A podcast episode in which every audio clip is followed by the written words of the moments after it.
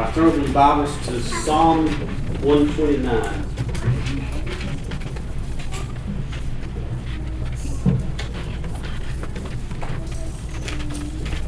Again, we're still looking at these 15 songs. These are the called the songs of ascent. There's 15 of them in the book of Psalms. And these are the songs they would have sung on their way to church as they were climbing up the mountain towards Mount Zion, toward the temple of Jerusalem. On the way up the mountain, as all the community is coming together and they're all marching up there, these are the songs they would have sung. Little children would have known them. They would have been memorized and known by heart, and this is what they would have been singing about. The point of this psalm, let me just kind of give it to you before we read it even, is that the righteous suffer and yet they are safe, but the wicked thrive and yet they're destroyed. And that's our, basically our two points. And so uh, let's, let's read it. Look at verse 1 with me. Psalm 129. Many a time they have afflicted me from my youth. Let Israel say, Many times they have afflicted me from my youth, yet they have not prevailed against me. The plowers plowed on my back, they made furrows long. The Lord is righteous. He has cut in pieces the cords of the wicked. Let all those that hate Zion be put to shame and turned back. Let them be as the grass on the housetops, which withers before it grows up, with which the reaper does not fill his hand, nor he who binds sheaves his arms. Neither let those who pass by them say, The blessing of the Lord be upon you. We bless you in the name of the Lord. So he kind of starts in verse 1 and 2 talking about affliction, and, and we've studied that word before and defined that word before. It's a it's an extreme amount of suffering. It's a heavy weight on your life, something you're going through. It could be the death of somebody you love. It could be sickness. It could be somebody accusing you or coming after you. There's all kinds of afflictions. There's all kinds of suffering. And I often like to make this statement your suffering is your suffering. I mean, it's not to be compared with everybody else's because what's hurting you is hurting you. And what's causing you to feel like you're suffering is causing you to feel like you're suffering. And so the Bible talks a lot about suffering or affliction in this in this context. And what this song is about in verse 1, he says, They have afflicted me since my youth. In other words, since I was very young, there's been this affliction in my life. And now at the end of verse 1, he says, Let all Israel say. And so it's like the song leader would have uh, sung this out first. They've afflicted me since I was young. And then he would have said, Let the whole congregation sing. And then everybody would have resounded back. We had a psalm, a couple of psalms back that did this similar thing to this. And then everybody would have together say, Many a time they have afflicted me from my youth. And so the, the point is that there is suffering in their life since they were very young. And we need to be aware of that. Every person here needs to know that suffering is real. And just because we're Christians and just because we go to church does not mean we will not suffer. You will suffer. Uh, there's, let me give you two illustrations of Paul where he speaks of his own suffering. 2 Corinthians chapter 4. He says, We are pressed on, hard pressed on every side, yet not crushed. We are perplexed, but not in despair. Persecuted, but not forsaken. Struck down, but not destroyed always carried about in our body the dying of the Lord Jesus, that the life of Jesus also may be manifested in our body. For we who live are always delivered to death for Jesus' sake, that the life of Jesus also may be manifest in our mortal flesh. So then, death is working in us, but life in you. And, and the point is, everybody gets hard pressed, everybody gets crushed, everybody gets beat down, but the Christian is able to go through it with the help of the Lord. The Christian is able to endure with the help of the Lord. Also 2 Corinthians chapter 4 verse 16 and 18. Therefore do not lose heart. Even though our outward man is perishing, yet the inward man is being renewed day by day. For our light affliction, which is but for a moment, is working for us a far more exceeding and eternal weight of glory While we do not look at the things which are seen, but at the things which are not seen.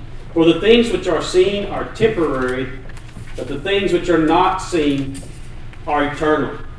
Not only is there illustrations in the Bible about Paul suffering, but there's also a, a host of people in our day, maybe as much or more than ever, of people who are being abused in these days. Uh, I spoke with a mom this week, or a wife this week, who's who's in an abusive relationship, and she's going through abuse. It, it would break your heart if I had liberty to tell you the details of the story. There are young people who are being abused.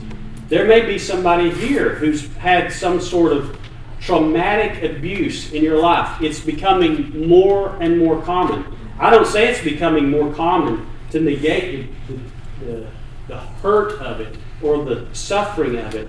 I say it's becoming more common because I want us to realize it's happening to more and more of those even among us. And so to know that you are going to be persecuted because you follow Jesus, you will suffer. 2 Timothy chapter 3 verse 12 says, "Yes, and all who desire to live godly in Christ Jesus will suffer persecution." 1 Peter 3:14, "But even if you should suffer for righteousness' sake, you are blessed, and do not be afraid of their threats, nor be troubled." And then a great passage about suffering like this in 1 Peter chapter 4, verse 12 through 19. Beloved, do not think it strange concerning the fiery trial which is to try you, as though some strange thing happened to you. But rejoice to the extent that you are partakers of Christ's sufferings, that when his glory is revealed, you may also be glad with exceeding joy. If you are reproached for the name of Christ, blessed are you for the Spirit of glory and of God rests upon you. On their part he is blasphemed, but on your part he is glorified. But let none of you suffer as a murderer or a thief or an evildoer or a busybody in other people's matters. Yet if anyone suffers as a Christian, let him not be ashamed, but let him glorify God in this matter. For the time has come for judgment to begin at the house of God. And if it begins with us first. What will be the end of those who do not obey the gospel of God? Now, therefore, let those who suffer according to the will of God commit their souls to Him in doing good as to a faithful Creator. You will suffer. If you follow Jesus, suffering will come. But the Bible even speaks about in that suffering, it is a component of the grace of God. We preach a lot of grace here, we talk about define grace as the favor of God, the, the pleasure of God upon your life. And so wrongly, Americans today, when they suffer, the first question they say is, Is God mad at me? And that's wrong, and that's not biblical. The Bible actually teaches that as a component of grace, as a component of God's favor upon your life, that when you suffer, God will be with you and God will be closer to you than ever before. 2 Timothy chapter 3 verse 12 says, "Yes, and all who desire to live godly in Christ Jesus will suffer persecution." Philippians 1:29, "For it has been granted to you on behalf of Jesus Christ." Listen to this two form. This is a whole message in this one verse, Philippians 1:29. It has been granted to you. The word granted there is a word that could be translated as grace. It is a grace gift, you could say. On behalf of Jesus, two things. Not only to believe in him, but also to suffer for his sake. Have you ever thought about that being the gospel? There's a summation of the gospel in that verse. Jesus loves you, his favor is upon your life, and here's what you get you get to believe in him and believe he is the Savior of your life and forgives you of your sin. And you also get to suffer for his sake. And so your suffering is different than the world's suffering. Their suffering is just hurtful and painful and harmful and destroying their life. Your suffering, remember those verses we read just a moment ago, it is your dying, and as you are dying, you're dying in all the ways that are not like Christ. And as you continue to live, you're living in all the ways that are like Christ. Your suffering is a picture of Jesus to those who are watching you suffer. And so it has been granted by grace that you get to believe in Jesus and you get to suffer for his sake. Philippians chapter 3, verse 10 that I may know the power of his resurrection and the fellowship of his sufferings, being conformed to his death. Three points. I get to know the power of his resurrection. The same supernatural power that raised Jesus from the dead, I'm going to experience that kind of God power working in my life. How? Through the fellowship of his sufferings. By joining with him in suffering and being conformed to the likeness of his death. It's a picture of baptism there. You, you are baptized, you die to self, you go under the water, and then you arise out of the water, you're resurrected with a new life in Jesus Christ. And then one more, 2 Corinthians chapter 12, verses 9 through 10. And he said to me, My grace is sufficient for you, for my strength is made perfect in your weakness. And Paul said this then, Therefore, most gladly, I would rather boast in my infirmities, that the power of Christ may rest upon me. Therefore, I take pleasure in infirmities I take pleasure in reproaches. I take pleasure in needs, in persecutions, in distresses for Christ's sake. Because what Paul had learned is this last statement For when I am weak, then I am strong. He had learned that suffering and these things he goes through, whether they're infirmities or reproaches or a need he has or a persecution against him or a distress he's in, he had learned in all these things that as soon as he begins to go through that depth of hardship, instantly the power of God comes to him. That verse in 1 Peter I just read. The Spirit of God, it said, it rests on you. It's this picture of the Spirit coming in like a dove, like it did Jesus, and settling on your shoulder. The Spirit then rests on you, and you see God's power working in your life more than ever before in this season of suffering, where God's literally carrying you and you learn to be so dependent on God's presence there in your suffering that you realize this wow, when I'm weak, that's when God shows up and I'm really strong. You then declare, then I might even look forward to suffering, to persecution, to hardship, to difficulties, because I've realized as I've grown in a, as a Christian, the more I am weak, the stronger I really am, because Jesus shows up and He carries me. Church of today, that's what this old world needs to see. That's the kind of Christian we must be. We cannot be a whiny, wimpy, mealy mouthed little Christian who just crumbles under all of their hardship and, and just says, God, do you love me anymore? God, do you are you there for me anymore? He's proven he loves you. He's proven he's there for you when Jesus went to the cross and died in your place. So stop being surprised when you suffer and stop thinking, is God against me when you suffer? Know that He's for you, and His grace is there. And as a matter of fact, you'll never know God's love for you more and His grace for you more than you will during that season of suffering. And so look back at verse 1 and 2 again. Then He says, Many a time have they afflicted me. But look at the end of verse 2. Now I'd like, I ask you to underline this phrase. Yet they have not prevailed against me. Many times have they afflicted me, they repeat it two times, yet they have not prevailed against me. And so they ultimately did not win. There are seasons in your life when somebody comes against you or something comes against you and you don't think you're going to make it. You're going to make it. You're going to make it. And they will not prevail against you. Look at verse 3. The plowers have plowed on my back they have made their furrows long. This is a farming illustration. But if you want to write a little note outside verses 3 and 4 in your Bible, uh, the, the key to understanding verses 3 and 4 is slavery. If you want to make that note, just write the word slavery. The words plowers have plowed on my back is a farming illustration about plowing the field. And if you know anything about, you have a disc and you have a plow, and you have different implements that go today on a tractor, but the one that goes the deepest into the soil is the plow. It goes really deep, as much as 10, 12, 13 inches deep into the soil, and it takes that soil that's on the bottom and literally just flips it upside down. It is the deepest trench that you ever cut into the garden or into the soil is the plowed trench. And the reason slavery helps you understand this is because verse 3 is talking about your back. Look what it says the plower has plowed my back. They've made their furrows long. It's a picture of a slave being whipped.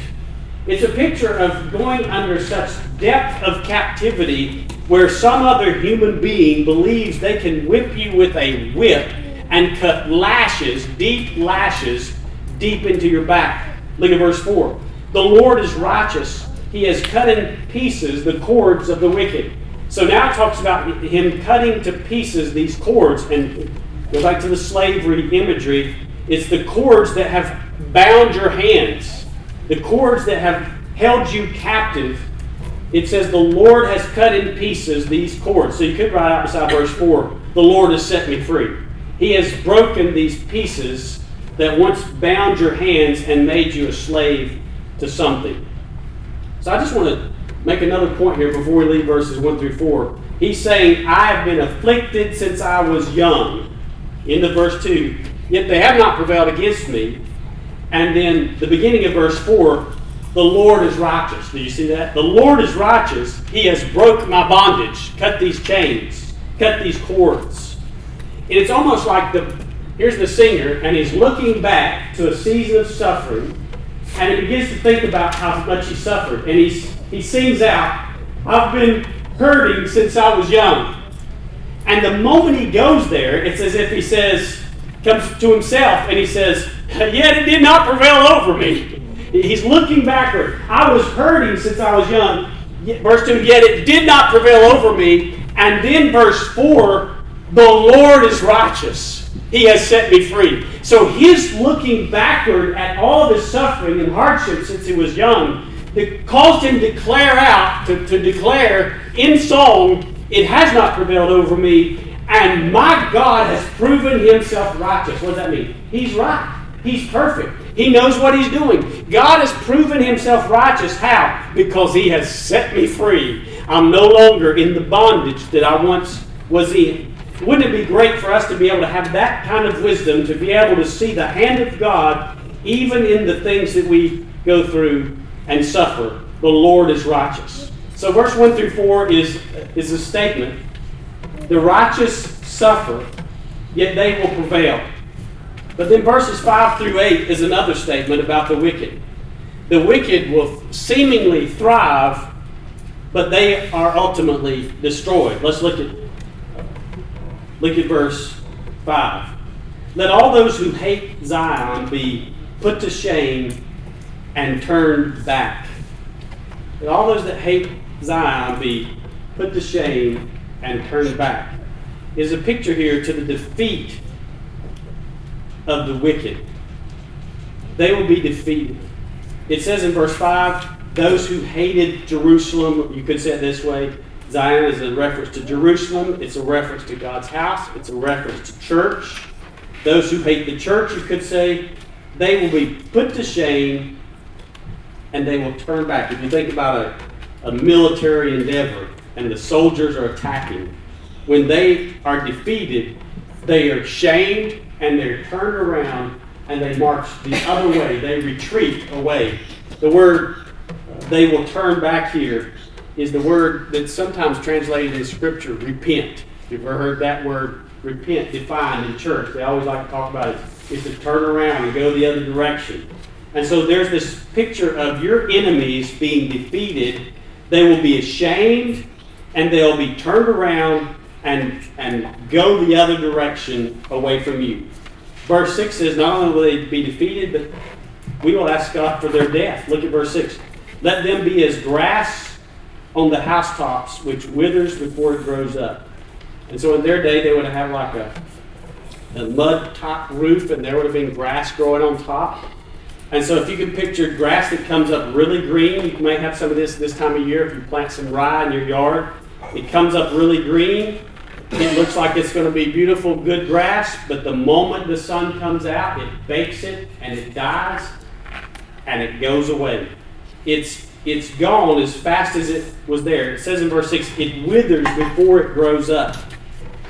It's a picture of death.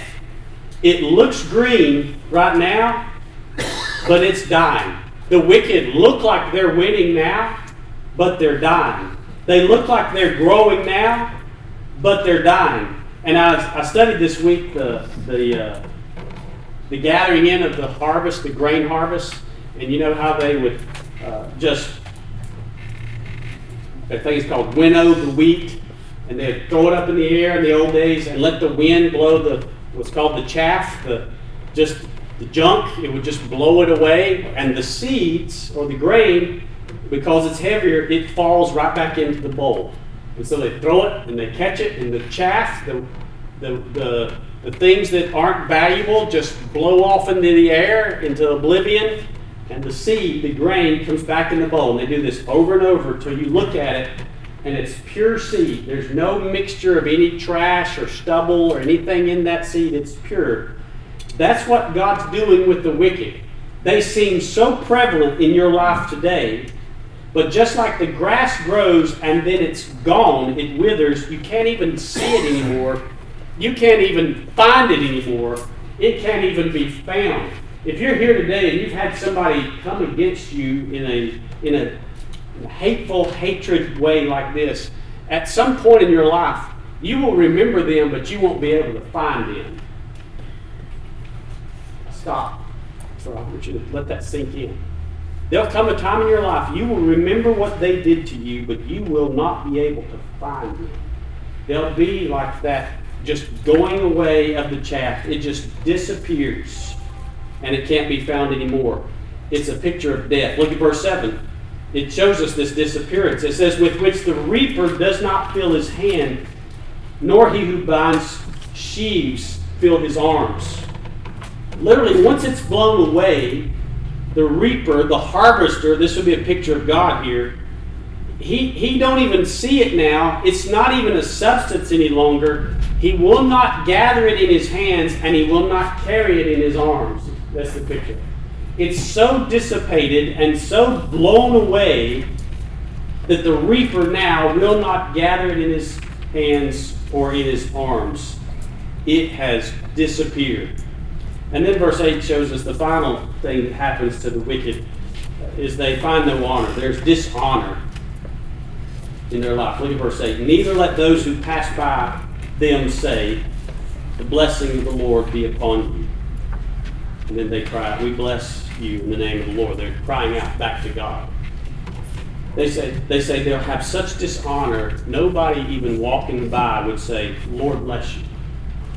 It would have been a common phrase back then for somebody when they greeted another person as they walked by to say, The Lord bless you. We see a glimpse of this in the book of Ruth, in Ruth chapter 2, verse 4, when Boaz comes home and he's walking through his garden the Bible says this He looks over and sees the reapers there, and he says, Boaz says, The Lord be with you. And they answered Boaz and said, The Lord bless you also. It was just a common courtesy to wish well upon people. And what he says is, These people who've come against you, these wicked people, they will receive such dishonor, nobody will be saying, Lord bless you.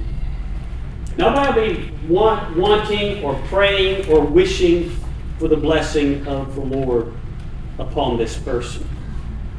The, the truth is, wicked people do not care about the blessing of God. Wicked people do not care about the blessing of God. They care about what they can get, what they can take, what they can steal, what harm they can do. There's a selfish internalization of everything they do, and they they can justify everything they do by their own selfishness, but they're not crying out for the blessing of God upon their life. Wicked people do not care about that. I want you to know I care about the blessing of God. Very much so. You could possibly argue that it is the one most important thing in our lives the blessing of God. You remember the story from the Old Testament. We learned this early in the Bible. Esau did not care about the blessing of God, and Jacob did care about the blessing of God. Esau, in a moment, would trade his blessing for a bowl of soup. His belly was growling, he was hungry, have been cold, and he wanted a bowl of soup. Sure, I'll give you the blessing of God for a bowl of soup. Give it to me. And Jacob's like, I'll give you whatever I got if I can get that blessing. You see the difference? As a Christian man or woman, to desire the blessing of God is righteous. I want the blessing of God. I hope you want the blessing of God. I would even say it this way Do you cry out for the blessing of God? How important do you think that is? I think it's so important that about two years ago I preached a whole series on it. You remember it from Numbers chapter 6, verse 24 through 26. We went through all these things about God's blessing. The Lord bless you and keep you. The Lord make his face shine upon you and be gracious to you. The Lord lift up his countenance upon you, and the Lord give you peace. It's very important to me. During that series, Deanna and Andrew gave us a huge picture that has this on it, and we have it now posted up in our in our house. We've been in our house. We don't hang a lot of stuff on the walls. We're not. A, we're just not like that. But we have this massive uh, phrase, Bible verse on our wall. Why? Because we care about the blessing of God. Even in your suffering, even when you're going through hardship, what do you need? You need the blessing of God more than anything. Wicked people don't care about that. It doesn't mean anything to them. Let's go into application. I'm doing application a little bit different today. I have three questions for you, and at the end of each question, we're going to have a prayer. So we're going to have like three invitations, all right? Number one, do you see your enemies here? As we read this psalm or sing this psalm 129, could you, as we went through it, see your enemies? Could you see them being defeated and destroyed and disappearing and dying and finding no honor?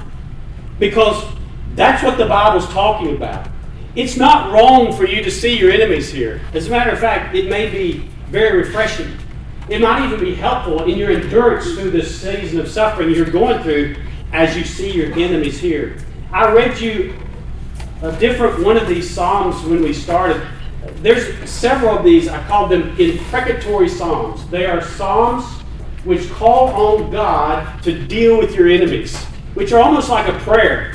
They're praying and saying, Oh God, if you are God, deal with my enemies. And it calls down very strong and harsh things against them in the name of God. Let me give you a list of these Psalms if you want to go and read them, these imprecatory Psalms. If you want to write them down, it's Psalms 7, 35, 55, 58, 59, 69, 79, 109, 137, 139, and 40. I mean, 140 also, not 40, but 140. I want to read you an excerpt from Psalm 69. Again, this is a, a different one of these imprecatory Psalms. I'm just going to read part of it. I want you to hear how strong this language is. Psalm 69, I'm going to start in verse 22. Let their table become a snare before them, and their well being a trap. Let their eyes be darkened so they do not see, and make their loins shake continually. Pour out your indignation upon them and let your wrathful anger take hold of them. Let their dwelling place be desolate. Let no, let no one live in their tents, for they persecute the ones you have struck, and talk of grief of those you have wounded. Add iniquity to their iniquity, and let them not come into your righteousness. Let them be blotted out of the book of the living, and not be written with the righteous. But I am poor and sorrowful let your salvation, O God, set me upon high. I want to say to you, if you're going through some kind of persecution like this, where your enemies have come against you to the degree that you would look up one of these Psalms and read it as a prayer unto God, I do not think that would be wrong, but I do think you need to be cautious when you do it because it is a scary thing. If you've ever watched somebody literally fall into the hands of the living God, it is a scary thing. I've never told you things that I actually seen happen, like describe them to you. But I have told you on several occasions, I have so seen God, I think, deal with the enemies of His church and the enemies of His kingdom. I've so seen Him deal with them before that when I would pray before God after seeing what God had done, I would shake. I would tremble before God because the, the, the power of God to come against anybody who would come against His bride is a strong power. So be mindful of it. I want to lead you in prayer. if you bow your heads here about your enemies. Do you see your enemies here? If you would be so honest before we begin to pray, and I want you to pray with me, is to say, I do see my enemies here, and I want to include them in this prayer we're about to pray. Would you just lift your hand real quick and, lift, and just put it right back down? If you say, I'm that honest, I'm dealing with some enemies like this. Thank you. Lord, we give you our enemies today. We, we are somewhat timid, it seems, sometimes to pray this strongly for our enemies, but we know that it's in your word, and we pray, Lord, that you would bring their efforts to destroy us to no good. Help us to stand strong in the midst of persecution and hardship that we have gone through. Help us to be able to see your salvation, to see your mighty hand upon our life. Help us to be able to know your presence in our life and your power in our life, and not to be afraid of this person or people who have persecuted us. Help us to, help us to have no fear before them. Help us to have no shame before them, Lord, in all that they've said or all that they've done to us. Help us to be strong in you, Lord, and to trust you and to trust your vengeance upon their life. We do not have to take measures into our hands, Lord. We know that. And so today we willingly choose to forgive them and lay them at your feet and ask you to deal with them in your way, in your time, in your own choosing, because we trust you, Lord. We lay our enemies at your feet today. In Jesus' name we pray. Amen.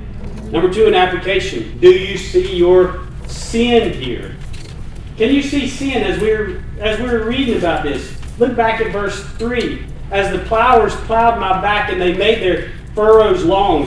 I have seen so many people where sin destroys you, just like the whip has destroyed the back of the slave. Sin has destroyed people's lives.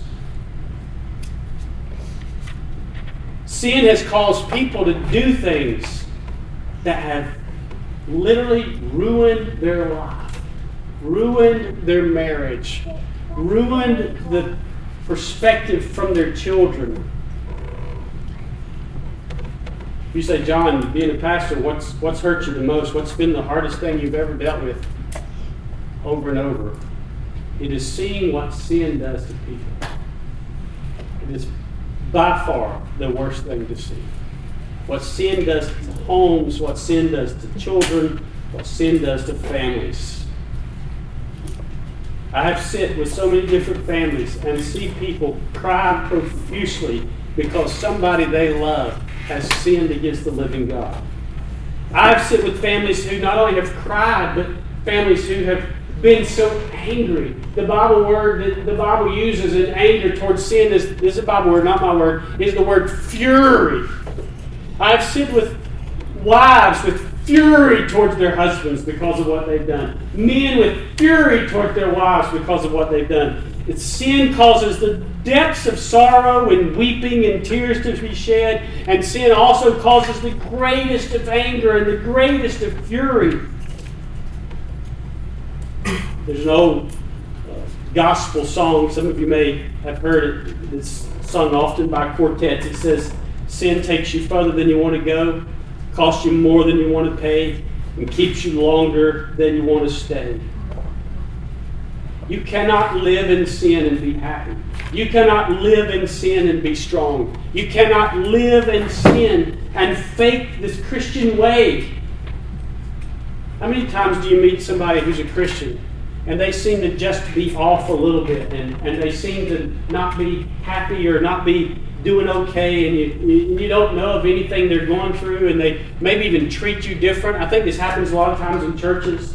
Somebody comes to church and somebody who's normally greets you and hey and talks to you, they don't sort of give you the time of day and you, you go away saying, they must be mad at me. They must not like me.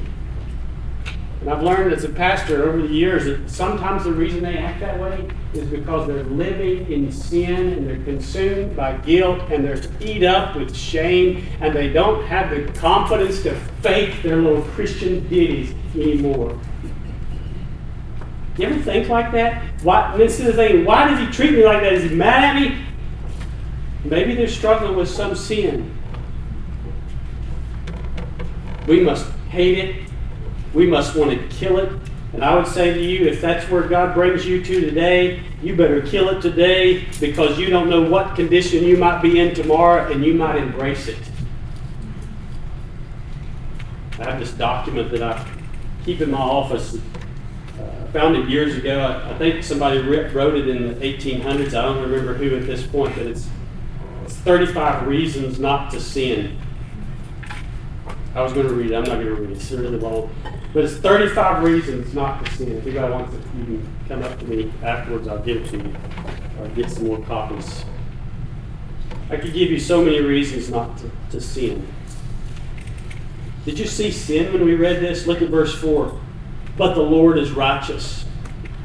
He has broken in pieces the cords of wickedness. He has set me free but the Lord is righteous. I can look backwards and see my sin, and as, as, soon as I do, I would have to declare, but the Lord is righteous. He has set me free over and over again. Took me back in. Took me back in to know His presence and know His touch. I thank God that He sets me free like that from my sins. I often think that we as Christians were like, like POWs, prisoners of war.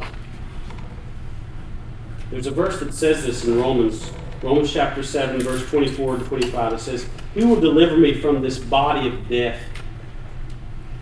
I thank God through Jesus Christ my Lord. In other words, I'm dying. I'm in this body of death. My hope is only in Jesus Christ my Lord. We're like a POW. We're like a prisoner of war caught somewhere behind enemy lines living in a place that's not our home, living somewhere that's not in our nature, living somewhere that we don't want to be, and we just need Jesus to get us out. Come get me, Lord. Come deliver me from this bondage that I'm in. And this psalm declares Almighty God, through Jesus Christ, will set you free. I want to invite you to another invitation. We're going to pray. You pray with me? Here? Our heads are bowed, our eyes are closed. If you're here today and you say, when I read this, I can see my sin, would you just lift your hand real quick and just be honest about it? I can see it. Put it back down. And then would you join with me in this prayer? Father, we give you our sin. We lay it at your feet today. We pray that you would take it away from us. It has for too long plowed up our lives, plowed up my life, Lord, done such harm. And oh, how much more harm it could have done how much more harm it could do in the days ahead if I'm caught, if I'm found out, if I'm seen to be the kind of wicked heart that often lives within inside of me. Lord, it has caused far enough damage. It has took me further than I want to go, kept me longer than I want to stay, and cost me more than I want to pay. And so today, I praise God that Jesus Christ is righteous, and he has come to set me free. And I pray today, Lord, that you had set me free from the bondage of sin. Let me not walk there anymore. Let me not be tempted to live there anymore. I'm tired of being beat down and worn down by sin's captivity. I want to thrive in Jesus' name and be strong in you and be the husband you want me to be and the father you want me to be and the person you want me to be because Jesus has set me free from these sins. We lay them at your feet today, Lord, and ask you to take all our sins away. In Jesus' name we pray. Amen. Amen. Number three, do you see Jesus here? When we read through these, this song about the plower's back being plowed and being whipped and beaten, and his hands being tied by the cords that would hold him. Do you see Jesus here? Because his back was plowed and his hands were tied. I'm going to read to you a litany of scriptures about Jesus. First of all, from Isaiah 53. Who has believed our report, and to whom has the arm of the Lord been revealed? For he shall grow up before him as a tender plant and as a root out of dry ground. He has no form or comeliness, and when we see him, there is no beauty that we should desire him. He is despised and rejected by men, a man of sorrows and acquainted with grief. And we hid, as it were, our faces from him. He was despised, and we did not esteem him. Surely he has borne our griefs and carried our sorrows, yet we esteemed him stricken, smitten by God. And here's our word from our passage and afflicted. He was wounded for our transgressions, he was bruised for our iniquities. The chastisement of our peace was upon him, and by his stripes we are healed. All we like sheep have gone astray. We've turned every one to his own way. And the Lord has laid on him the iniquity of us all. He was oppressed, and he was afflicted, yet he opened not his mouth. He was led as a lamb to the slaughter, and as a sheep before its shearers is silent, so he opened not his mouth. He was taken from prison and from judgment. And who will declare his generation? For he was cut off from the land of the living. For the transgressions of my people he was stricken, and they made his grave with the wicked, but with the rich at his death, because he had done no violence, no, nor was any deceit found in his mouth. Do you hear those verses right there?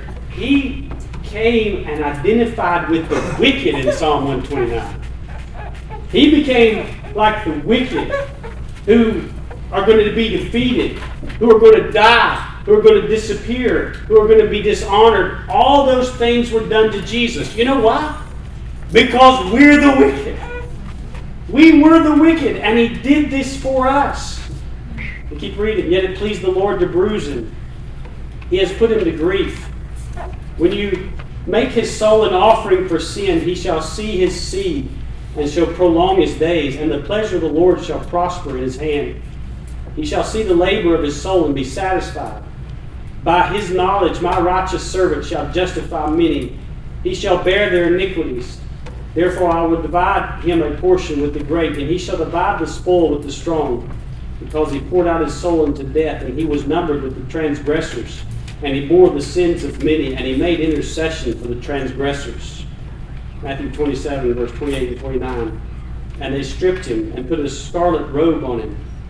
And they twisted a crown of thorns and put it on his head and a reed in his right hand, and they bowed the knee before him, and they mocked him, saying, Hail, King of the Jews. Matthew 27, verse 46. And in the ninth hour, as Jesus was hanging there on the cross, he cried out with a loud voice and said, Eli, Eli, lama sabachthani. That is to say, My God, my God, why have you forsaken me? You were the wicked. His back was plowed. His cords were holding him on that cross. And he did it so he could move you from being the wicked to being his own children, his own sons and daughters. Hebrews chapter 4, verse 15 and 16 For we do not have a high priest who cannot sympathize with our weaknesses, but he was in all points tempted as we are, yet without sin. Let us therefore come boldly to the throne of grace that we may obtain mercy and find grace to help in time of need. You now approach Jesus because Jesus took you as the wicked and made you righteous sons and daughters of God. Do you see Jesus here? If you would, would you pray with me? If you could say, I see Jesus here and what he's done in my life and doing in my life, just raise your hand real quick. Put it right back there. I'm trying to get you to identify with the movements of this song. Father, we see Jesus here.